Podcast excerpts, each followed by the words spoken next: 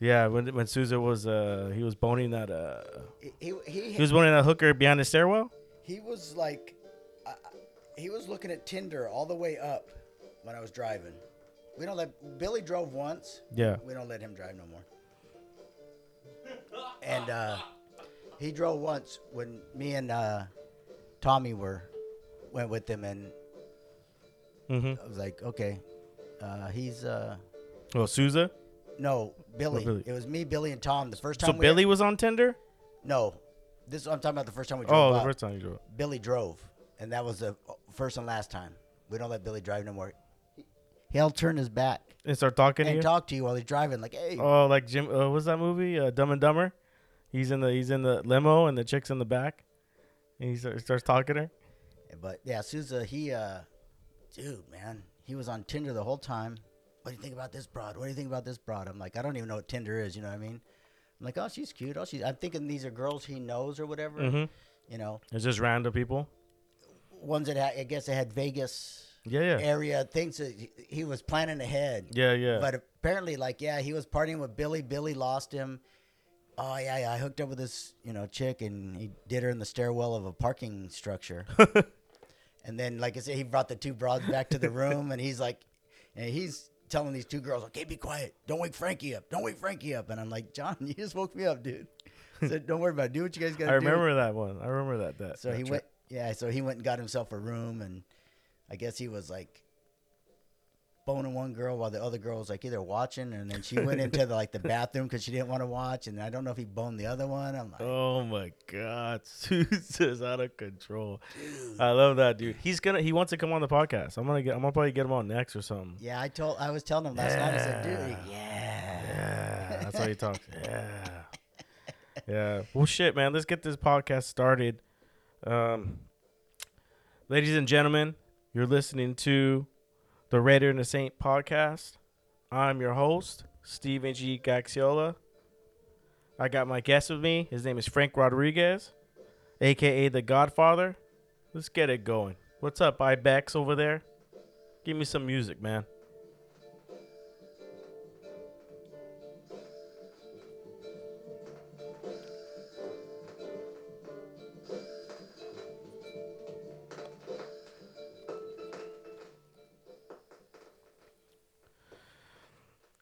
What's up, everybody? How you all doing today? Just want to thank all my supporters and thank all my listeners once again. I couldn't have done it without your guys' support, support, and all your good your good feedback and all your positive energy. Um, I also want to thank my past guest, Manny Escamilla. Um, was one solid dude, and uh, I look forward to interviewing you in the future. Not interviewing you, but having more conversations with you. You know, you know about your uh, your future in politics. You know, you got my support, man. You're you're you're a young guy that's got a bright future ahead of you. Um, keep grinding, keep going. I'm here. I'm doing the same thing. Um, any news going on this week? Nothing really went on with me this week. Just working, work, eat, sleep, work, eat, sleep. Got a couple more weeks of that, and after that, I'm on vacation. And during my vacation, I'm gonna make sure to go out and get some some good good in- interviews. I got some really good interviews coming up pretty soon. I'm excited for. Um, but once again, I just want to thank my my listeners and my supporters. I love you guys and I appreciate it. So, my guest I mentioned earlier, his he's a coworker of mine. Um, he's almost got 30 years of service with UPS. Um, April 10th will be his anniversary. We'll hit 30 years. Uh, he's he's a good coworker of mine. He's a good friend. We we've gone on many trips together to Laughlin and Vegas, and have many uh, stories of uh, gambling and and uh, you know just just going through you know being in Vegas and doing what we do in Vegas and stuff like that. So I'm gonna let him introduce himself. Oh, one fun fact about him: his uncle is Jack Nicholson. Jack Nicholson, the one that was in The Shining. Jack Nicholson, the one that's always in front of the Laker game. So that that, that was a fun fact uh, I learned about him this morning when he came in. So I'm gonna let Frank talk for a little bit. He's gonna talk about where, where he's from, where he grew up. You know, tell the audience what's up, man. Yeah, my name's Frank Rodriguez. I was uh, born in 1960, Santa Monica. We I grew up in Venice, California, till I was 14. Uh, it was pretty cool out there, I have to say. And then we moved Orange County. My mom moved us out here in '74, and I've been here ever since. And it, I, I, I don't know. I think my, I, I think it would have turned out better if I stayed here and rather than growing up over there. To tell you the truth. Yeah, yeah, for sure. Another thing that that w- what really uh, was inspired me is how many years have you been sober now from alcohol? 27. 27 years. Now tell the audience a little bit of what what you went through, you know, to to get to this point. You know, wh- when was the final breaking point where you said, "Hey, man, you know, I can't be doing this anymore. I'm a grown ass man. I got a family. Blah blah blah." When did that happen for you? Tell the audience and and you know, Basically, the night that it changed was eight, August 14th, 92. it's crazy how they remember the date because I remember the day when I took, you know, my last medication to get off of finally opiates. I, I remember the date, and and that date's always embedded in my brain now. Mine too. know. So here. continue. Yeah, so I was out partying. Uh, had a bad night. Woke up the next morning. My wife was like, you know, what the fuck's going on? I said, eh, I'm in my mind. I didn't really say much to her. I said, in my mind, eh, I'm done with this. And then then we talked. We went. I turned over the you know the insurance card that we have from work and called that number, and they sent me to a place in Newport Beach and you know, I was down the first two weeks. It was kind of to save my job. Then the second two weeks of the 28 days, it was kind of just to save everything I had, you know. hmm And um, then I had to do follow up and stuff there. And How did it feel to humble? Your, you had to humble yourself. So You had to come to a point where it says, you know what, man, I'm gonna humble myself. You know, I'm not gonna be prideful. I'm gonna call this number on the back. man, that's I think for everybody that's got to be tough. Yeah. You got to swallow your pride. It's hard to swallow your hard. pride, man. when I went to my parents for help, you know, I was born and raised Christian, and when I finally went for them for help, you know, it was like my the you know break the straw that broke the camel's back. You know, I, I I'd cried in my mom's times. You know, I needed help, and and you know, they prayed for me. You know, and then they sent me on my way, and that and that's how we dealt with things growing up.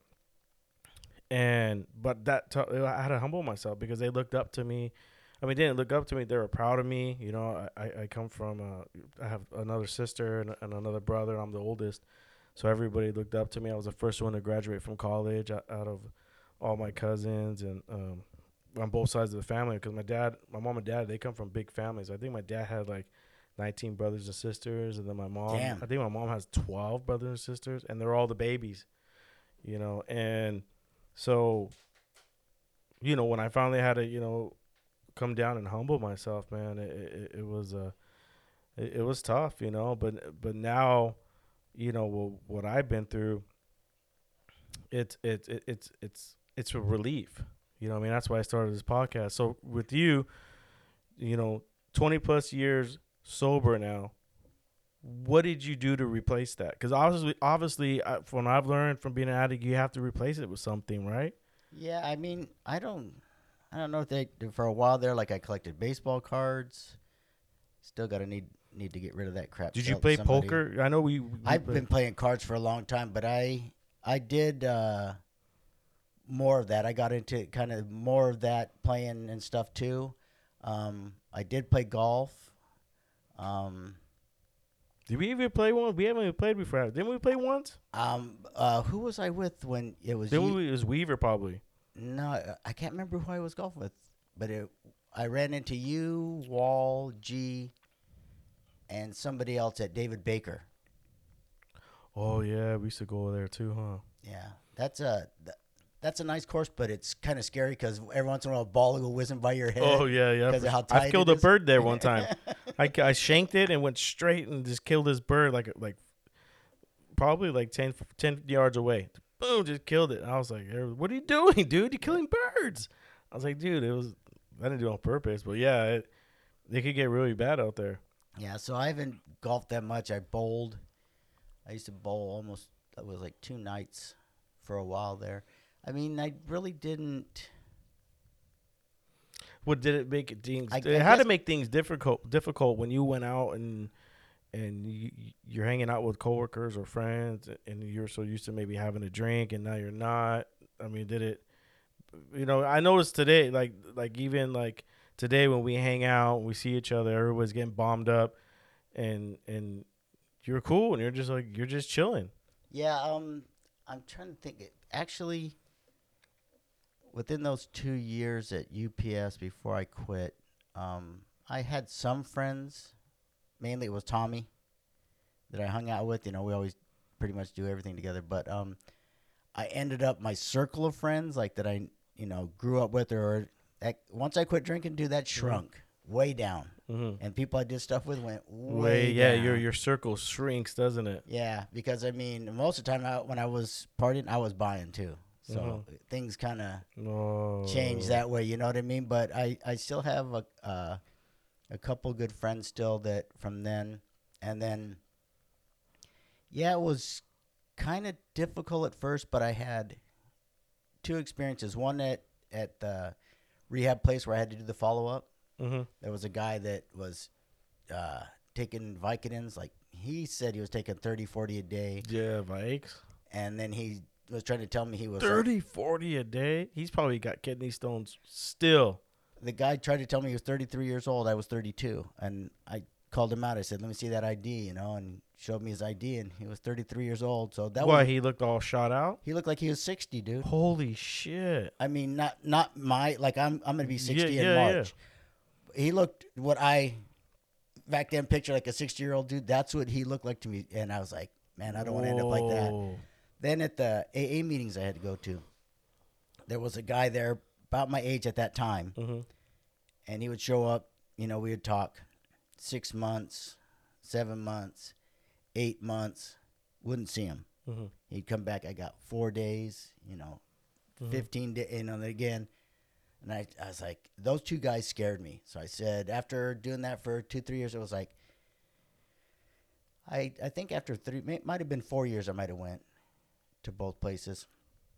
I just didn't go anymore because I had a friend who was uh, kicking uh, meth at the time, Mhm. telling me, "No, you got to do this." And then I said, "Hey, everybody's got their thing." We got that thing. Yeah. I said, "I support you, brother." He's my still my good friend now. hmm Did he He- quit he- eventually? Yeah, he's clean and he- he's clean Wow. and sober too.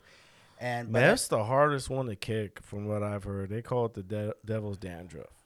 I mean, well, look at you deliver. Well, you've delivered in Santa Ana. Oh yeah, of course, yeah. I deliver in Santa Ana now. I mean, I'm in a kind of a what they would consider a nicer part. Mhm. Remember when me and you we did uh, uh, what was it, Lewis's route that one time we rode together? Yeah, wasn't it? Yeah, it was. And you told me, hey man, don't leave your phone there in the drink thing, dude, in this neighborhood. And I was thinking, you know, I haven't been in one of these parts of a Yeah. Mm-hmm. neighborhood in a long time, so I was like, yeah, I better put my. No, yeah, they stole my phone out of there one time. And I'm like, but and then you see like, what I call them, you see the zombies around like these. I, I legitimately feel bad, but it's like, What is it? You know what I mean? Like we all we all we we, we finally said, okay, this is it, man. And you go, and then once you say that's it, you still got to go through the journey. You still got your your physical withdrawals, and then you got your mental, you know, withdrawals, and I also say you got your spiritual withdrawals as well. And some people just can't break it. You know, everybody has their breaking point, but some people just don't break it, and that's the outcome of what we see walking around in the cities what what is that you think? I mean, you you being you know, a lot, you know, 20 years older than me, you know, you've seen a lot more, you you you've learned a lot more. I mean, cuz that's mine that's mine cuz I had my breaking point. You know what I mean? I I had to humble myself. well, they talk about people's having a bottom, and I think I was lucky that my bottom was what they call a shallow bottom. Some Mhm. people's bottom is six feet under. Mhm. They they die. Mhm. Um, it's just a matter of whether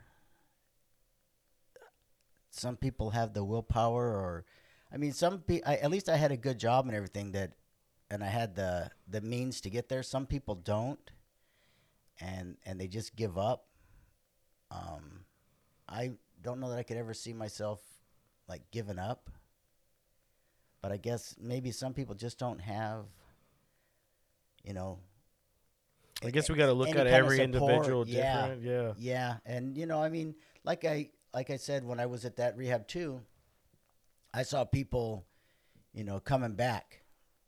Oh, I'm good, and then all of a sudden they're back again. Oh, I'm good this time, you Mm. know, and then I'm back, and I'm like, these guys are bullshitting themselves. But I'm not the, Oh, uh, when I I was saying the doctor and you know, I wasn't the teacher that, or the, uh, I don't know, I can't think of the word, but I mean, I wasn't the guy running the show there. yeah, so yeah, you're not the director. You just I'm just someone you're talking to, But that's man. yeah, that's common. I mean, even when I was seeing my doctor, you would see guys come in and and and he goes, "Oh, I've taken this stuff before," and you, you could tell they multiple offenders. And I've talked with that with my with my doctor. Uh, I'm gonna get him on though. I'm gonna get that doctor on. He, he's a he does he, his name's Doctor Nazar. Um, he works with people that are heroin addicts, you know, addicted to pills, and then he also on the side he does co- um, he does Botox and all that. He's like a nip tuck dude. And Oh, so uh, yeah, yeah. So he's a really smart guy, and um, I'm gonna get him on the show, man. I really want because I, I started this podcast because I needed to fill the void of what you know I've gone through in life. I, and I always knew I wanted to do more because when you're a driver, I mean, do you get the satisfaction every day when you when you go to work and go, oh, you know, I feel good. I'm gonna go home and chill. Like for me, it's like I'm driving and I'm like, I I, I want to do more. I, I like doing this job. It's cool. It's paying the bills, but I felt always like I want to do something else. So I started this podcast, which which is, is taking off and is doing good. How did you fill your void once you quit alcohol? Well, I mean, I tried to keep myself busy with doing other stuff. I, I, you know, I was still playing softball with the guys at work. I bowled. I'd golf when I could. Excuse me. You're right. Um, I, but mostly it was that kept my time. Mostly was work because basically, you know, we only had the weekends. Um, but yeah, I didn't uh, like dive into something else. I know there are some people that have to like, like really get into stuff, and there's I know people that have quit that still have to go to the AA meetings and mm-hmm. um, they've never questioned me about like why I don't go, Mhm. and then you know I've asked them why, and I say, oh okay, I go because I'm just. I always tell them I'm too scared to ever think about taking a drink again. And Yeah. I mean, like when I'm with you guys and like I said, And you first- see us, you see us because we're drinking around you. it doesn't it doesn't bother me though. I know you guys are having a good time, and it's always been that this is what the the guy told me at the rehab place. If it's not, you're not probably an alcoholic if it's not affecting your job or your life at home or Mhm. your or your health. Mhm. So there's people that can do it. I was just one of the ones Because I couldn't, yeah. they, they couldn't and um, like i said that once i quit too that's when i found out how bad my anxiety was Wow. Yeah, that's right. You had anxiety. i, had it panic attacks i had panic attacks at work dude and it freaked me out You think that? Do you think maybe that? Well, I mean, how is your anxiety now, though? um, well i take medication for it so um, and once in a while What are you taking? Xanax? no i was taking uh, i can i have those the only time i take the xanax is when i fly i still can't hang flying Dude, I just, I just recently had severe anxiety once I was on the plane, dude. I almost I, I wanted to jump out. I go, oh, stop, put the fly the plane down. I Like, know I, what that- I want to get out. I want to get out. I want to get out. And I never had that. I, I had it once in feeling's like. Vegas on the with the big old Ferris wheel. I was stuck in one of the balls. Like it, it wasn't stuck, but it was going, and I got severe anxiety. You know what I mean? But also I was doing blow too at the time. But you know, I, I broke through that. You know, once I became clean, I had flu recently, and I was nervous, thinking I was gonna have another anxiety attack. And uh, so I was sitting at the bar. I'm drinking a little bit in the morning, and uh, I did it. I didn't have anxiety, you know, but it was scary because I was like, I don't want to experience that again. So either if it was me being on blow, or you know whatever the medication I was on, whatever I was I was doing at the time, you know, I made sure I eliminated all that. And so recently I went flying and I didn't have the problem, but you know, anxiety is a big thing. You know, it, I, I've waken up having panic attacks. You know, um, it's crippling it can uh, i mean it's crippling dude i like so i didn't know what to do so i went you know saw my my regular doctor and she sent me to another person and back when i first started i started taking paxil very low dose mhm. and i was on that forever and then me and my wife and tommy and his wife were in san francisco where i took four days three days whatever up there hanging out doing whatever going to a baseball game on the way to the giants game dude i freaking started having a panic attack that sucks. so i had i had xanax with me but i left him in the room well Xanax or i had the xanax with Uh, with Oh yeah, the there. Xanax. I thought you were talking I, about I, Xanax. I always took it with me, but I never really took it. I always took. Do you like, suffer from heartburn too, though? I I did bad for a while, and I started taking that, and then now I kind of. Well, except for you see what I Mhm. brought in today. That's Mhm. not, you know, I mean, that's Yeah, not yeah. really good for my Yeah, reflux. But What I've gotten from heartburn, from what I've learned, you know, because I suffered for that too for years. Um, it's the acidic buildup in your body, and it's, and as your stomach starts producing too much acid. and exactly, even when you're when you're like alcoholics get it too because what happens is there's a little flap where your stomach is and where your esoph- esophagus is and that little flap over time gets deteriorated by drinking and uh, drinking monsters stuff like that. And on top of that if it doesn't sh- when it does shrink you, that acid in your stomach starts creeping up your esophagus and that's how you get heartburn. But also people who are obese people who's got big pot belly stomachs that stretches out the stomach. Therefore that little nozzle opens up and then that's why obese people get heartburn and stuff like that but you you're skinny you know what i mean so you know so do you suffer from heartburn anymore i mean Not- you're not as much no, I don't get it like I did. I, uh, but I don't take the the pills. I used to have to take them every day. I don't anymore. I kind of changed my diet a little Mhm. bit, but like you know what's hard is, dude, is I love Mexican and Italian food. So it's Mhm. like you know, I mean, those are two bad ones because of the red. yeah yeah and it's like okay so i'll take if i know we're gonna go out or something or whatever i'll take the pill before in the morning Mhm. and it gives it time to, to help me out. So if i do get it it's not Wha- what's the heartburn one again? I forgot what i take uh omeprazole which is uh that's the oh what's the it like? purple one. Yeah. Nexium. Nexium. Yeah i used to take that. I used to get prescribed that. I started 80 40 now i'm at 20 so i, I you know i took you drink a lot of water yeah mm-hmm at work i well, still you do- look, you, your skin looks good. I, I don't see how you, you you should have heartburn anymore. You know. Well, I mean, like I said, it'll be once in a great while. Like if I'm when we go to Cabo, Mm-hmm. I, I might get it, Mm-hmm. but I, not like I used. I mean, I used to get I used it. to get it all the time. Yeah. yeah, but I mean, like, and that's you know, I've had heartburn a long time. seven days in. Mexico eating, you know, Oh, yeah. eating like that. Plus, I mean, I don't know. It's just nothing else to do. I mean, now I started eating fish. I would never eat fish. I just Mhm. for the last couple of years now, when we go, they when they catch, they go out fishing Yeah, yeah. and they catch the fish. Fish has always been fishy to me, man. Mhm. This I I can't believe how good this stuff is, and I'm like, now, Mhm. now you know what I mean. Now I'm Oh, kicking myself. Now you I'm eat kicking- sushi? You ever eat sushi? I, I I do, but you know what? I'm like a. You got to try new things, man. That's I was just crazy. gonna say that right now. I'm I'm a such a basic eater, dude. Yeah. When we were at that uh, thing for Brian G's Mhm. uh, thing, there was a like a dumpling truck outside that had the dumplings, Yeah, yeah. and this girl saying, "Oh yeah, so."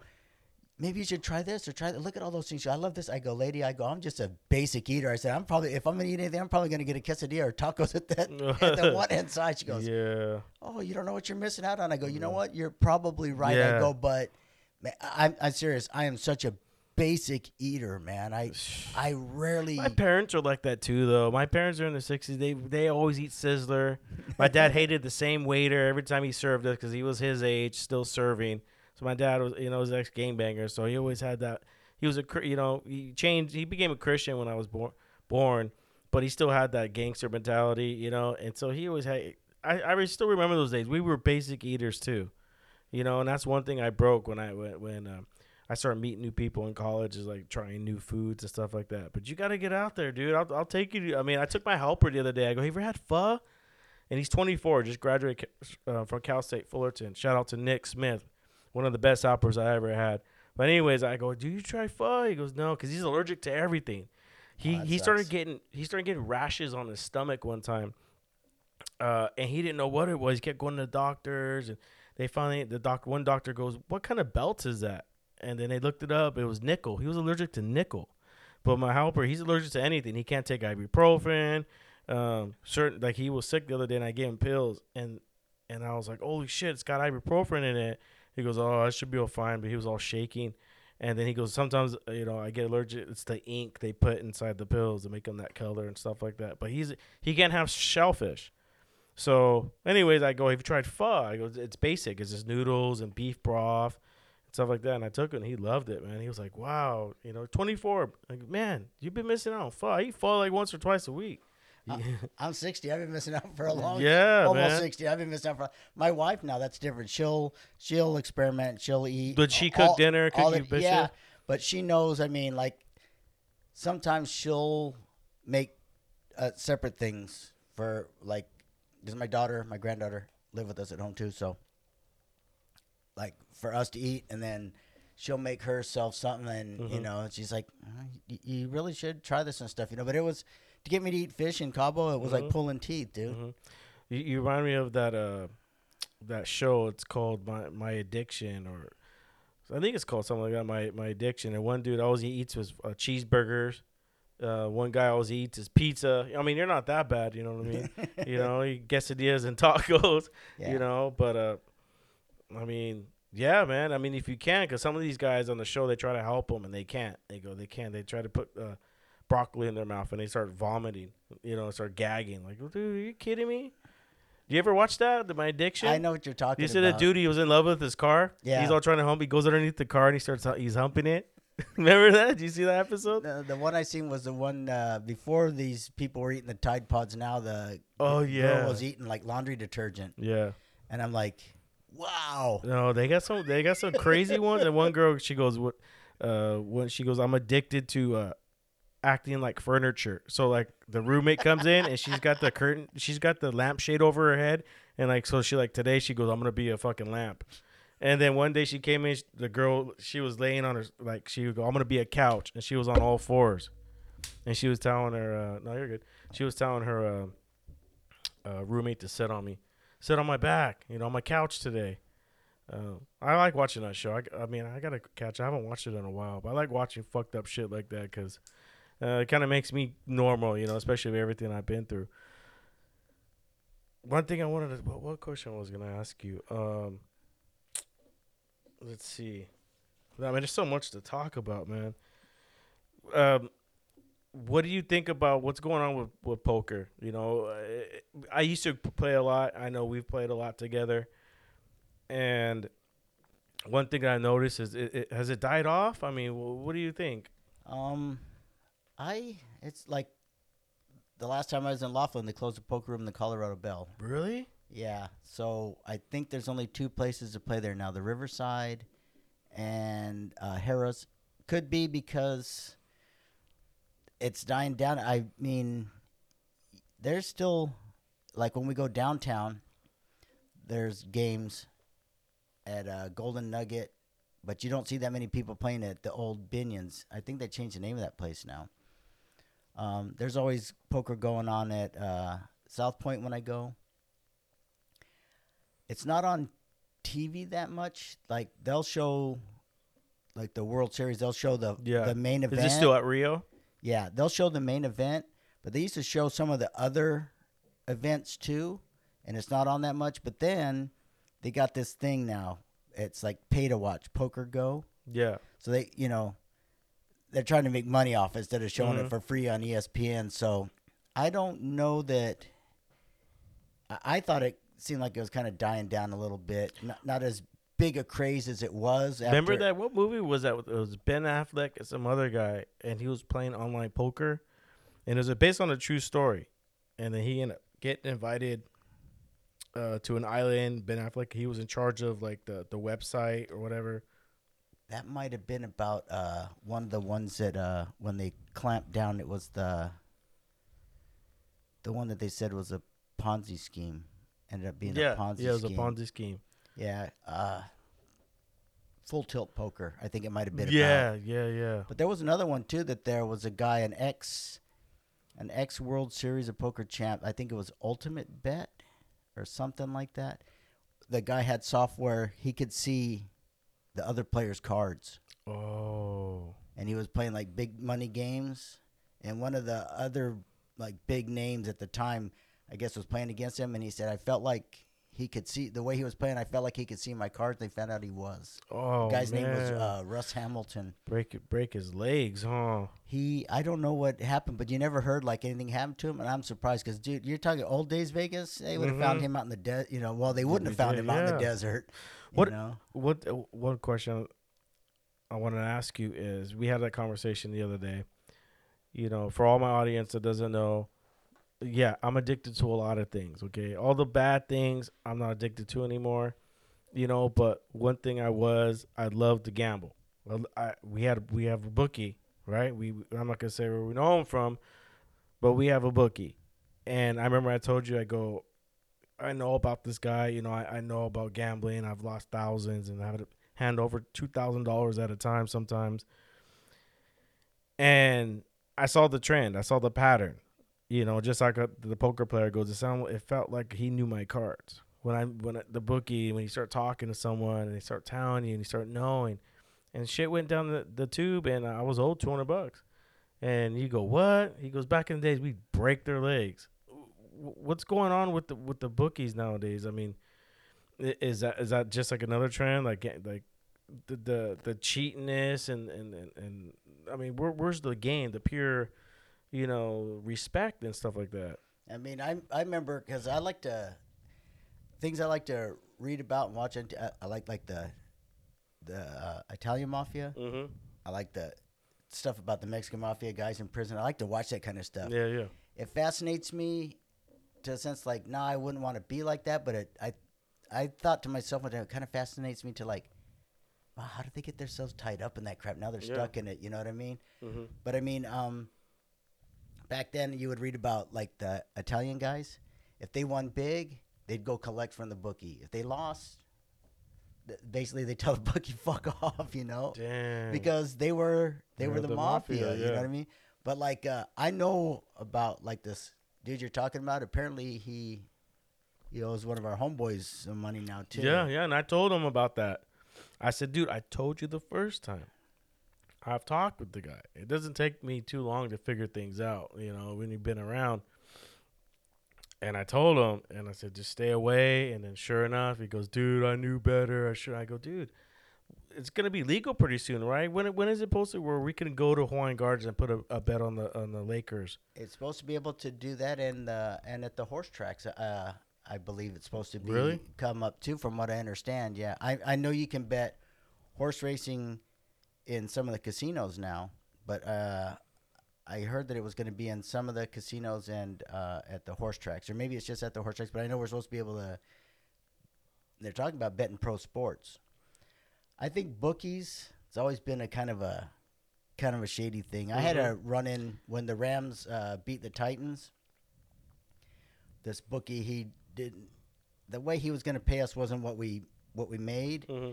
And yeah, I was like ready. Okay, well, let's. Where, who knows where the guy lives? And Yeah. Everybody was like, uh, you know what? He's just paying us this, and let's just be happy. At least we're. And I'm like, Oh, no, I don't want to be happy, dude. I won. Mhm. He, he's. I did the same thing though. Like for example, like like for my bookie, I if I lost a big weekend, if it's two grand, I take the money out. I give it to him that Monday, even though I still have till you know Thursday to pay him. I'm gonna pay him up front. Now, if a couple weeks later I lose a hundred bucks, right? I lose a hundred bucks. I don't expect that he's gonna come crying for a hundred dollars, right? That week. Let me, you know, let me just run it back. I just paid you two grand. You know I'm good for the money. It's Right. credit, right? Right. I mean, that's as you get to know someone, it's credit. Hey, dog, let me borrow twenty. I'll get you back, and and that's how credit. And it was cool, you know. There's times I'd be down six hundred, you know, but it's from other friends' bets, stuff like that. And I, he let me run it for like two weeks, and and I'd make the money back by bet making my own bets. So, you know, I knew things were going wrong when he would hit me up for, you know, twenty bucks. Hey, I need that twenty. You know, hey, Yeah, you lost five bucks. You know, like what?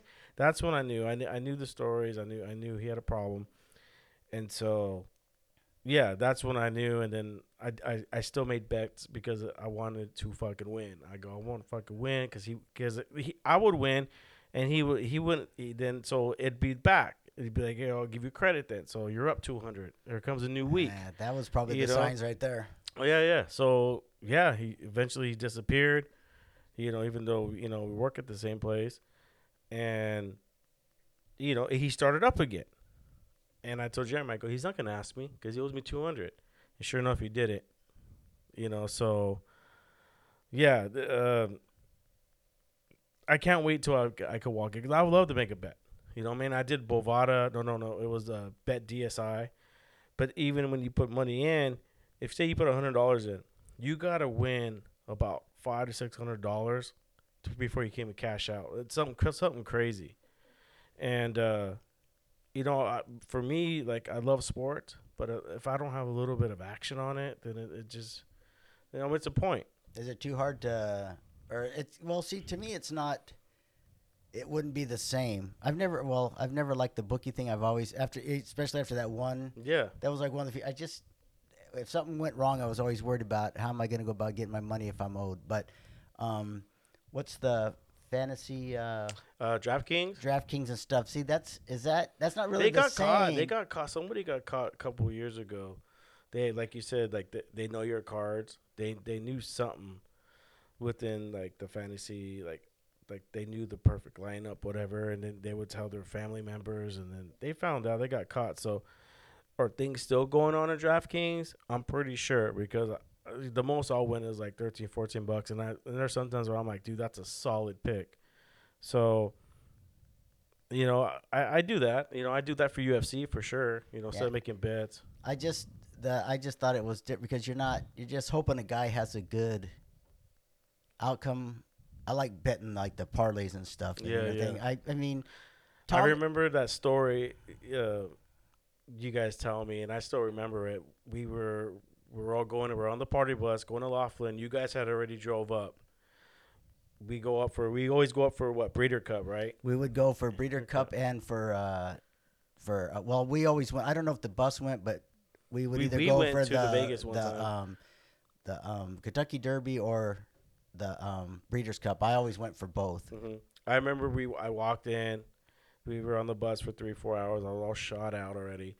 And I'm, you know, well, what bet would you pick? And you guys gave me the horses, and I went to make the bet. I came back and I showed you, and you go, "Oh, that's the wrong bet. Go change it."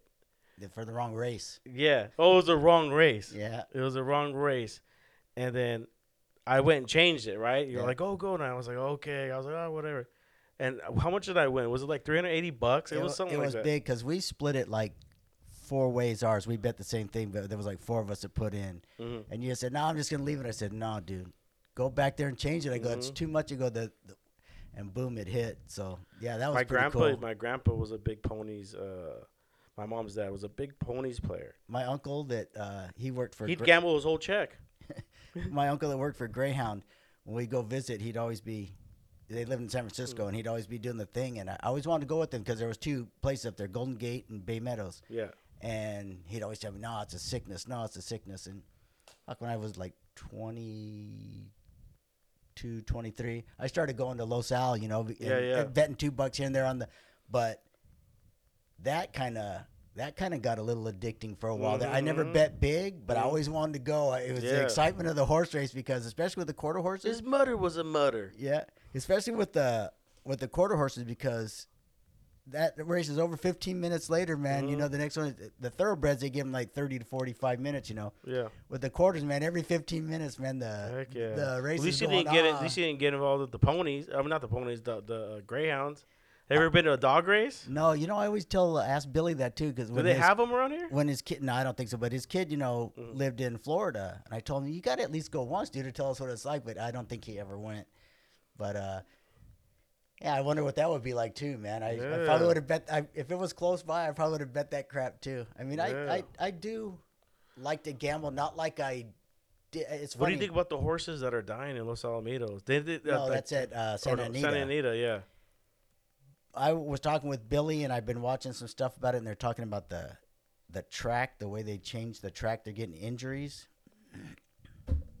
I mean, I don't know that that's weird because that track has been around forever, and it's, that's where they have the, they have the Breeders' Cup there, Del Mar, and at Churchill Downs, and um, I mean it's like a big racing. That Yeah. place is like an institution. That's why it's not done. That's why they tore Hollywood Park down, and you know that's where the the Rams uh, and Chargers are going to have their place at now. okay You know because that track wasn't really doing good, but Santa Anita has always and Del Mar has always done done well. So I mean, you would think that they could figure it out, but I don't know. I mean, even the they just had the Breeders' Cup, you Mhm. know, and a horse died, mm-hmm at Breeders' Cup. He got injured. That's injury, what's happening. They're getting injured because of the track, and I, I can't understand why they can't figure out how to get the track right. I mean, Mhm. so I don't, I don't know, man. It's kind of weird because I don't ever remember hearing about it before, except for these last couple of Yeah. years, maybe this happening. I'm like, and then like I said, Billy told me, yeah, they changed kind of the track surface, but I don't know if they made it a synthetic one or if it's still like dirt or whatever. But that's just kind of, man, if it's something's happening, I mean, hell, if you have to shut it down, you have to shut it down to. Mhm. To do it because you know what they're asking for trouble. In my opinion, they're asking for trouble if it keeps happening. You know what I mean, lawsuits and Yeah. stuff like It's that. a lot of horses. It's up in the mid 30s now, I think. Yeah, it was. I think the last time I was like 34 or 35. hmm You know, and that's. I mean, and you're talking about a big, like you know, Santa Anita's like a, an institution type. Mhm. You know, big deal uh, racetrack, and it's Mhm. like you, know, ah, you don't want that publicity. Yeah, my grandpa's a big. He, my mom said that he'd come home and build a whole check, and and they have twelve kids. I mean, he had twelve kids, and man, he'd come home with nothing. He he he was in the World War II. He was in the um, Navy. Um, he was on one of those ships that got bombed, and there he was lost at sea for weeks. I forgot. It, it had to be. It was weeks, Wow. and he would he wouldn't talk. My mom said he wouldn't talk about it. He goes, "That's the worst experience. I I will never want to talk about that ever. You know, like the worst experience of his life." He said. And so, uh, yeah, he you know when he came back from the Navy, he after World War II, he um he got a good business, like working at you know a machinery company, whatever. But he would.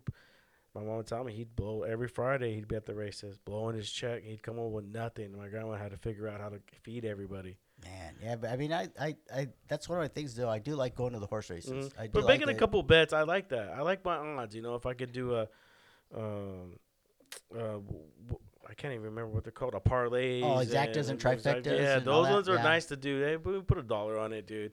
You never know. Yeah, I mean, I Have like. you ever hit big? Hit something pretty nice? Yeah, one time me and Billy were at Los Al and we won. I we were, you know, every time like when we're walking up to make the bet, I, st- I start reading the thing and I tell Billy, ah, maybe not this horse, and then we get it in that damn horse I threw out Mm. makes it in there. We would hit. So this time I said, no, Billy, we're sticking with whatever we got, and I think we hit a trifecta for six hundred and something bucks. So We got three hundred and something bucks a piece, but I was in uh, Vegas, and I forget what one it was, but I hit three trifectas in a row at at uh, Bally's. We were staying there at Bally's, Oh, Bally's. I love Bally's. and I won about close to five hundred bucks on those three trifectas. Yeah. Yeah, I was like all I was all jazzed. I was all jacked up. I That's was like, wow, awesome. this is nuts.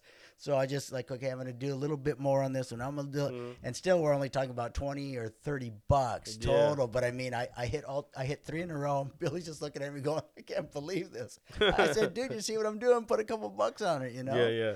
So he, actually, he did. I think on the last one, but yeah, um, that and and to tell you the truth, that's my. Uh, I mean, I like gambling with everybody, but horse racing, that's my favorite guy to go with. Is Billy. Yeah, Ah, he man, knows that it. guy. Didn't he own horses or something like that? He had one. Uh, he used to own this one. I remember the name was called Fly to the Lake. He, and, but he's always been like a one twentieth. Uh, Yeah. and but not anymore, I guess.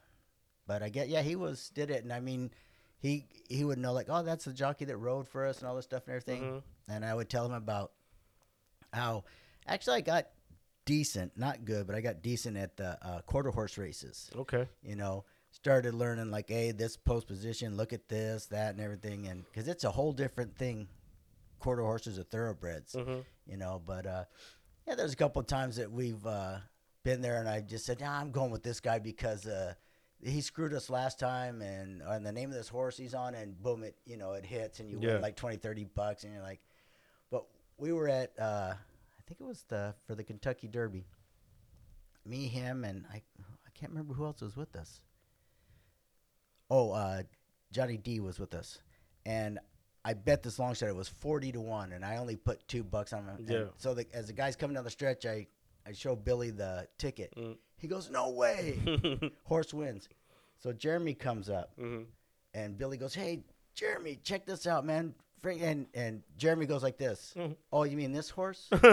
Same horse. Jeremy bet Yeah, like five or ten bucks on him. Yeah. He goes, "I just wanted to bet on long shot because he had just got there. You know how Mhm. Jeremy is." Yeah, yeah. and I just Billy looks at me, and goes, "Unbelievable!" I go, "Yeah." I go, "I can figure that though for Jeremy, Jeremy." Jeremy, Jeremy, Jeremy went so much. Like, you know, I've seen him. Uh, we're talking about one of my coworkers. Uh, also, his name's Jeremy Wall. Shout out to Wall. Shout out, shout out to Wall. I mean, him used to go to Hawaiian Gardens, and I've seen him win five grand in like in like thirty minutes. But he's dropping, he's dropping MAGA bombs, dude. Shout out to Covington who got beat down yesterday by Usman. Did you watch that fight? Yeah, it was. You know what? There was a couple of uh, things that are like Usman said he got hit low, but wasn't when they showed the replay he didn't, just above. But um, they only stopped it for like maybe thirty seconds. But then there was one where he got poked in the eye, and Covington said, "Ah, you know, I didn't poke him in." And then they showed the replay, and he did. But Usman just uh, that Covington dude, he's a big mouth. Uh, I don't like him.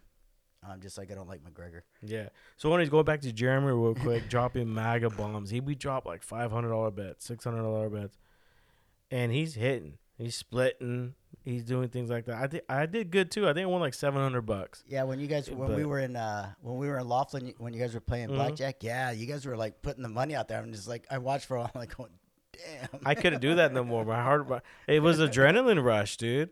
It was a rush. Your heart's pumping. You know, you're like, I thought maybe you guys were just like really buzzed. So. oh yeah, of course that too. It's a rush when you're making a bet like that. No, and then it- and I told Jeremy, I go, you. He still does those bets to this day, and I go, I used to make big bets. Now I'm comfortable making like a ten dollar bet on a on a, a two teamer, like Raiders in the under or something like that. That, that that that's good enough for me to watch the game, enjoy a beer and like that. But back in the days, you know, you you put uh, you know, give me two fifty, let me take the over, the under, or you know, or, or even at the blackjack table, you know, you're you're just start playing, you know, two dollar, two hundred dollar hands, you know, and, and that rush you get, the heart pumping, and and yeah, I've lost a lot, and I've also won a lot. One time I was up like ten grand. We were at a this casino in Palm uh, Palm Springs called the Caliente. Agua Uh, caliente. yeah, yeah. This is a long time ago. I was in. I was like, I, I think I was like 22, and me and my buddies, they had a. Um, one of my friends, he had a, a timeshare, so we went to the timeshare. We were supposed to barbecue and hang out, just the boys, and we go, let's go gamble a little bit. We'll we'll come back, we'll barbecue, and man, we didn't get back till like six, seven in the morning, but I was up like ten grand, and I ended up losing it all that same night. I was hmm. spilling beers. Here, here's a fresh one for you, sir. I mean, I got played, but I was so young, you know what I mean. But I, I knew I knew I had some type of. I mean, people go, it's gambling. That's what it's called. But no, there's still some skill behind it when you're playing blackjack Yes, or you're making a bet. Now, as far as craps, now you're testing your luck. You know what I mean? Which I love playing craps, So but do I. you know, uh, but that rush, you know, people, uh, you know, or you know, going back to, uh, you know, addiction and everything. Everybody has their their their rush, their their addiction, and and yeah, I was a big gambler, dude. Yeah, you I know. didn't. I never gambled like that big, but I do remember like when I started uh, coming to Vegas, and like a couple times you guys would call, "Hey, you got 20, 30 bucks, so you can make it." So I started taking extra money with me when I go to Vegas because I'd be expecting those phone calls from you guys. Hey, you haven't? Can you make a hundred dollar bet for me? Yeah, I brought extra money. What do you Oh, yeah. Yeah. Well, well, once we got that bookie, I stopped doing that. But yeah, I, I used to send you guys a money. Hey, dude, can you do something like that? I just never uh, the th- the thing with the book and even the the online uh, stuff when they had the get. I think uh, there was the one that like uh, it was called Intertops. I think I remember that everybody used in the beginning, with, and uh, I don't know. There was just something about it I didn't. But I mean, I played I played online poker, but um, the one that cut off, the one that I won on was Party Poker. I made money on that site. Yeah, I lost yeah. money on full when I played Full Tilt, Mm. and that's I think there was something uh, going on there too. Even though I was playing low stakes, just Yeah. like I'd be bored. Whoa, excuse me. I think there was something even going on. I don't know. Just I just like how can I win over here playing like you know everybody knows I play tight. Yeah, yeah, yeah. You do. and I'm thinking, oh, like, now I'm playing the same way, but I, I'm always getting jobbed, Mm-hmm. and I'm like, ah, so Well, you know what?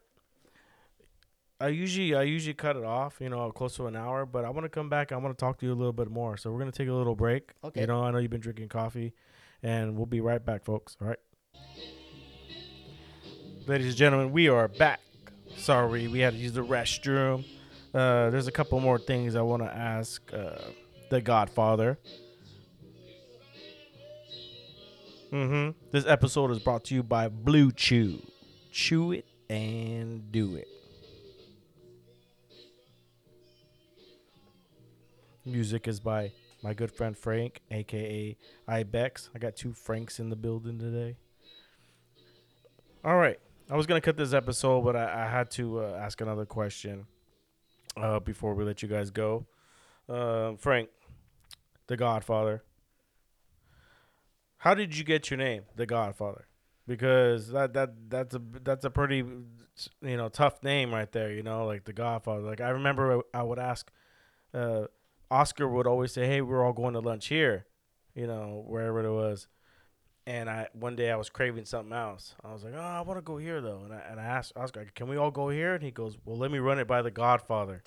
and he ran it by you, and he said the Godfather said it's cool. And I said, "Tell the Godfather, thank you." You know what I mean?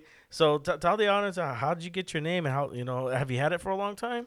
When I was a shop steward with the union. Ooh, that's one thing we gotta get you back on about, dude, for sure. Yeah, when I was a shop steward. Um, What year were you a shop steward? How many I, years? I can't remember. I I stopped being the shop steward in I think it was like 2010, 2011 or something like that when my dad his Alzheimer's went to dementia and I had to I had to step in and do some things, which is a whole nother story we could probably Yeah, talk yeah, about next yeah, time. for sure. But uh anyways, so all the younger guys, I got, you know, pretty schooled by the older guys when I was when I first started. So when I Mm-hmm. became the shop steward, I wanted to make sure the young guys knew what was up, don't get pushed around. Mhm. Uh, if you ever have a question, I don't care what it is, how small or whatever, you come to me. So when the, our uh, center manager at the time was a guy named Jim LaLiberty, Mhm. he was like, "Man, all these guys, they just," he goes, "they all come to you and they're all telling me this." He goes, "You're like the Godfather." he goes, you, "You're making like all the rules, and you're these guys are doing and whatever he's all you're sweaty, saying." and Jim Litter's all sweaty yeah, too. all Ready- sweating ready- and uh, hurt, all herky jerky and stuff and everything. And so, so every, um, pretty much almost every day after that, you know, if something was going on, he was calling me the Godfather, and then Weaver started calling me the Godfather. I remember that one time that we had a Christmas party. I forgot where, whose house we were at. Or no, Oh, we were at the cul-de-sac, and then No. Weaver came and they, and they go- Burkich's house. Oh yes, Burkich's house. That's right. I threw up in a bucket, dude. And I remember, and I was and, uh, and Terry, uh, Doug Ratho owned the limo. Coworker of mine owned the limo, and so he would drive the limo. Everybody drunk home or whatever. And I remember I had a, a Burkich sent me on the way with the white bucket. I just threw up all the way home. But I remember Weaver showed up, and they go, "Hey, who, who invited management? Who invited management?" Everybody's talking. And then he says something, you know, or he goes, he says something to him. He goes, "We'll give you a pass," and he goes, "Thank you, Godfather." I was like busting up, dude. He's all thank you, like he meant it too. Thank you, Godfather. I was like, oh shit, this is the Godfather, dog. I remember one time I, I applied to be a shop steward too, and I forgot. I'm not gonna say who came up to me. Someone that was already a team, in you know, that was in the union already. And they go, "Why do you want to be part of the union?" And I looked them dead straight in the eyes. I go, "Because I want to be part of the mafia." and he just looked at me, dude. He nodded his head and he walked away. But I've always been treated well at the union. I've always been a big part in the, in the union. Um, so continue on. I- mean, so Jim Liberty was the original one. Yeah, he was the So- one, and then I mean there was like a, you know, then like I said, like I school, you know, tried to keep the just the younger guys, you know, up on hey man, you don't Mhm. have to get pushed around this whatever, and, and you know, tell people like hey, this is this is the way it is, man. Don't be afraid to ever uh, call me, even if it's the smallest thing, because you never know, you know. So, and uh, I guess it was just funny when Jim said he goes, man, man, they come up to you, goes and they're all like, whatever you say, they're telling me, no, you said this, and you said they don't have to do that. He goes, you're like the Godfather. so, and he Whatever happened to Jim Liberty? He was one of the. He was my first manager. he, I don't know what I've heard different things. I know he when he when they got rid of him, apparently they were walking him upstairs. And he pretended to have a heart he attack. He did the Fred Sanford, yeah. Yeah. And then uh, when he came back, they got rid of him. Then he went to go work with uh, what's his name, his buddy, uh, Will Sides. In the uh, battery business, Yeah, right? and they had a falling out. And then Mike Roberts said you wouldn't even recognize him if you've seen him now. He's rail thin. Didn't he get a, get a divorce too, or something like that? Yeah, and he got divorced and everything. But I'd love to hear his story, dude. yeah, He had to go. a couple of times uh, when we had parties at uh, Manoa's house out there in Corona, Mhm. he was supposed to show up, but I think with all of us there, he, I think maybe he thought, ah, he didn't want to be there with, you know, He didn't want to ask all the questions. he would kick it with mm, uh, Steve and Bob McMacken. I think Sandberg still texts him too. He might. I used to uh, uh, every once in a while. I still ha- I don't have his number anymore, but I used to text him every well, Jim, how you doing? Oh, I'm doing well. And then I'd say, hey, give Will a kiss for me, and that would be the end of the conversation. Give Will a kiss. But remember when Yeah, we would yeah. play poker though? Mhm. We'd be. I remember the one time we were at Fork's house. And it was like three in the morning, and whoever left their phone out, dude, would they would use your phone or whoever's phone out to text him like three in the morning. Oh morning. yeah, I remember that. And he would say, "Hey, tell me when we got back to work. Hey, I know you're with those guys, man." and I'm like, "Hey, everybody's an adult, man. I'm sorry, dude. I I don't know what's going on. How do I know that they're texting you at three in the morning?" Poor guy. That's man. funny. Uh, it'd be Jeremy doing that. Yeah, but I I enjoyed uh, being the shop steward. I um, you know what I used to do? I used to like try to go once a month if I had a day off and take like the guys on what would be like what I consider the Tustin side, Yeah, yeah, working over there, and I'd buy them lunch. I did the same thing with us guys over there in uh, yeah. You Fountain have Valley, Santa. position, Oh. I I did. What made you? So what made you quit? Uh, what made you quit? What made you get? I mean, Well, I know my- you were frustrated with a lot of things, but I remember the first thing that kind of got me frustrated is when I was, got told, "Well, you can't win them all," and I was like, "Isn't that what I'm supposed to do? Is try to win them all?" yeah, yeah, And I wasn't like really hardcore, like militant about it, but I didn't want anybody to. I didn't think anybody had to take any shit, and that's Yeah. the way I was going to be, and that's when I came in and did it. And uh, the people behind me were.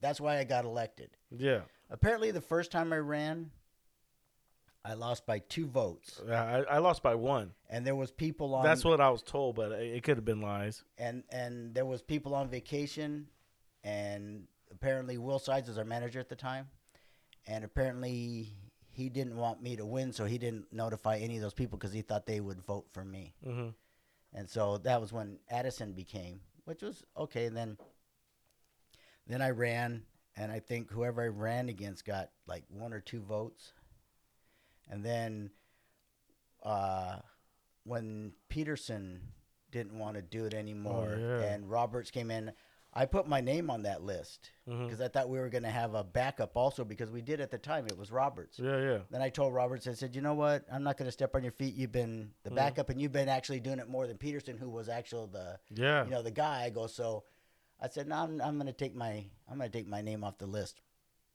I caught shit for that from a lot of drivers. Dude, what are you fucking doing? We want you back in there. I'm like, come on, man. I said, here's just my thing is like, uh, let Roberts. He's already been doing it. hmm I think he was doing a good job. hmm You know, I'm I'm just gonna I'm just gonna Leave- let leave it, it- I'm it just gonna let yeah. it be. You know. Yeah, yeah. And all I told Mike was, "Here's the thing, dude." I said, "Just make sure whenever it's me, you, you go to bat for me 100." percent Oh no, they bat hundred percent. yeah, Um, they all do.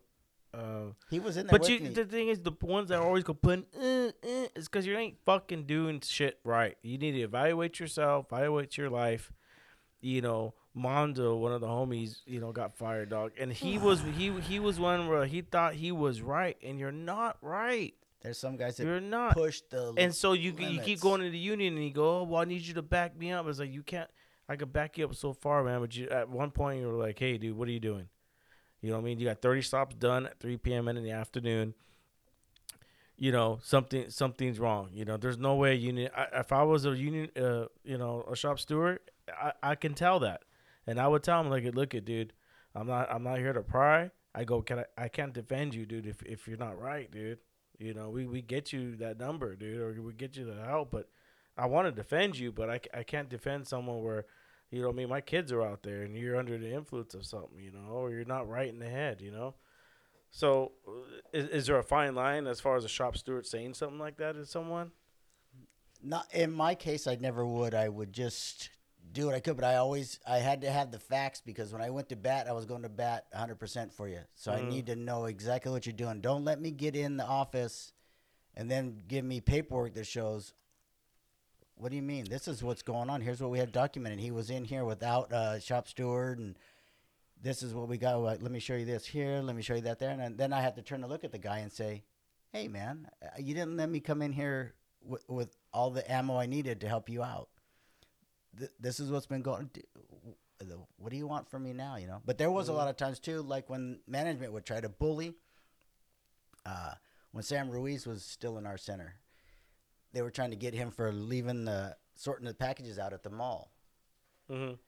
and uh, the the one guy I think at the time I think his name was Dooney. He was like yelling at Sam, so I said, "Hey Sam, can you step out for a minute?" And, Mhm. and it was Liberty was the manager, Mhm. And they're both looking at me like, "What's going on?" I said, "That's," I, go, I said, "We're done here." I said, "There's nothing that's gonna happen to Sam." What's go-? I go? You're yelling at the dude. Open up the book. I just turn and I said, Article 37. I, said, I, I go, "Are either one of you two guys aware of what Article 37 is?" Mm-hmm. They're like, well, at this point, it doesn't matter. I said, no, at every point, all these things matter. Mm-hmm. And I said, that's it. You guys aren't going to do nothing. So they went to, uh, I think George Yee was the guy in charge of our building at the time. And Mhm. George didn't do nothing because George went on, he went on my safety ride with me Mm-hmm. because I guess they wanted to get something on me. So they had the guy that runs the building go on my safety ride. You know, that's not normal. Mm-hmm. So he was telling me when he worked at the World Trade Center how they would leave stuff out and then they would come, you know, they would unload everything and leave it on these floors and then they would just come and do it. And I said, dude, you're just telling me you did exactly what you're trying to discipline this guy for. Mm-hmm. Nah, sorry, this ain't gonna fly. Mm-hmm. You know, so I mean, when I had stuff like that, I, I you know, I could go to battle, but I think after Bobby Hahn, it was uh, I think it's Rafferty or who was it? I can't remember the guy's name, and he passed away. He got sick and he passed away, and then we had uh, Grant. Mm-hmm. But I mean, you know, it was like, hey, it was a little different. I think I was a little too. I don't know. I want to say a little. I guess a little more hardcore than they wanted. And I understand that there's sometimes you have to back down a little bit, but that wasn't wasn't my style. I, w- I was gonna go in with. Yeah, yeah, yeah, yeah. You know, I, I- I, know what you're saying. Everybody. Ever been to a three nine six meeting? no, but I mean, They're You- like you. They, they, that, that's what they, that's what how they are. They go in and they don't care what you're. No, we're we're winning. you're paying. I, my feeling also too was you guys are paying your dues. I'm not because I'm representing you. Mhm. Well, you, you know, so I, I got to get in there and Mhm. whatever you need want me to do. If I if it's right, I'm gonna go. You know, go do it. I mean, what do you, what do you think? What do you think uh, with this new election and, and, and new people coming in? What do you, what does that do for you? How how do you feel? As you know, someone who's grown up in the, with the union and stuff like that. Do you do believe in change, or you know, believe in the same thing, or sometimes change is good, Good. sometimes it isn't. Um, apparently, the guy that's coming in is now trying to shop out someone to be, you know, business agent, and it's like you didn't have everything all all ready to said, yeah, all ready to go when you got. I mean, if you're gonna do all that and you're gonna, you know, run whatever, you better have everybody you gotta have ready to go. You know, it's got to be, I guess, January first. I mean, you got to be ready to yeah, go. You to can't yeah. be saying now, hey, oh wait a minute, does anybody want to do this? Does anybody want to do that? I mean, everybody I- says he wasn't prepared. I would love this. to get involved something like that. I talked to him. He's gonna be on the podcast. You know, once he gets situated, you know. But uh, I, I have to do things for the right reason. I got to do things on my own, and you know, man, I hope he gets someone good. I mean, I mean, whatever it is, he won, so he's he better represent. I mean, that's what the job's going to be. If, and I told him, I said, hey, if you win, I go, you're gonna have it's you got a big burden on your shoulder. You're gonna have to really prove yourself. Mm. I go, and then uh, ladies and gentlemen, and just letting you guys know, we're talking about uh, we're we're part of a union and Teamsters nine five two, and we just had an election, and there's gonna be some changes, and we're we're we're just discussing, uh, you know, how, uh, politics and how things work, and we, yeah, we don't mention names and and and stuff like that because, uh, you know, if you ever seen The Irishman, you know, you know, you'll understand. So I, I apologize. You know, um, but it's good stuff we're, we're, we're discussing here. You know, because I, I, get to learn from someone who's seen who's been in the union a lot longer than me, and you know, me. I mean, I'm union, I'm Teamster, I'm here, and that's it. You know, so continue on. But eh, so I, I told him, and then I congratulated him when he won. Mm-hmm. On a personal level, I, I get along with the guy. He's never Mhm. been like Mm-hmm. any kind of way to me that I wouldn't. So you know, I'm cordial with him and stuff. But when he won, I said, okay, you know, congratulations. But now you now you got to prove yourself, dude. you I got said, dude. I said it, and there's gonna. I go. There's gonna be a lot of people, a lot of people, looking for you to screw up. I go. So you know, I hope you got it all together. And then I heard this, you know, recent thing that he, he's looking for a business agent. I'm like, oh man, can't have that. Sorry, my battery's about to go on my laptop. It wasn't plugged in, and I'm plugged in now. Oh, my battery almost died, dude. Oh, lost this. Uh, lost this segment uh, for the second time. Uh, we we were recording earlier today, and something happened. My computer crashed again, and we were like conversation like we were 30 minutes in. So, um, other than that, man, uh, I want to thank you once again, Frank Godfather. Sorry, Godfather. I'm sorry I didn't have you on the first episode. You know, No, uh, fine, but th- but thank you for so much for coming on the show, man. I, I had a blast, man. I know I don't get to talk to you all the time like like we did today at work, you know, but you know I got you know I got I got to see you, and uh, I want to thank Ibex over here for the music and everything, and ladies and gentlemen. I want to thank you once again for listening to this podcast and giving the support that I need. I couldn't have done it without you guys. I'm grinding. I'm going hard in the paint taking care of myself, taking vitamins, drinking water, getting plenty of rest, trying to eat good food, trying to get to the next level because the next time you see me, I won't be walking, I'll be levitating. And I'm out. Love you guys.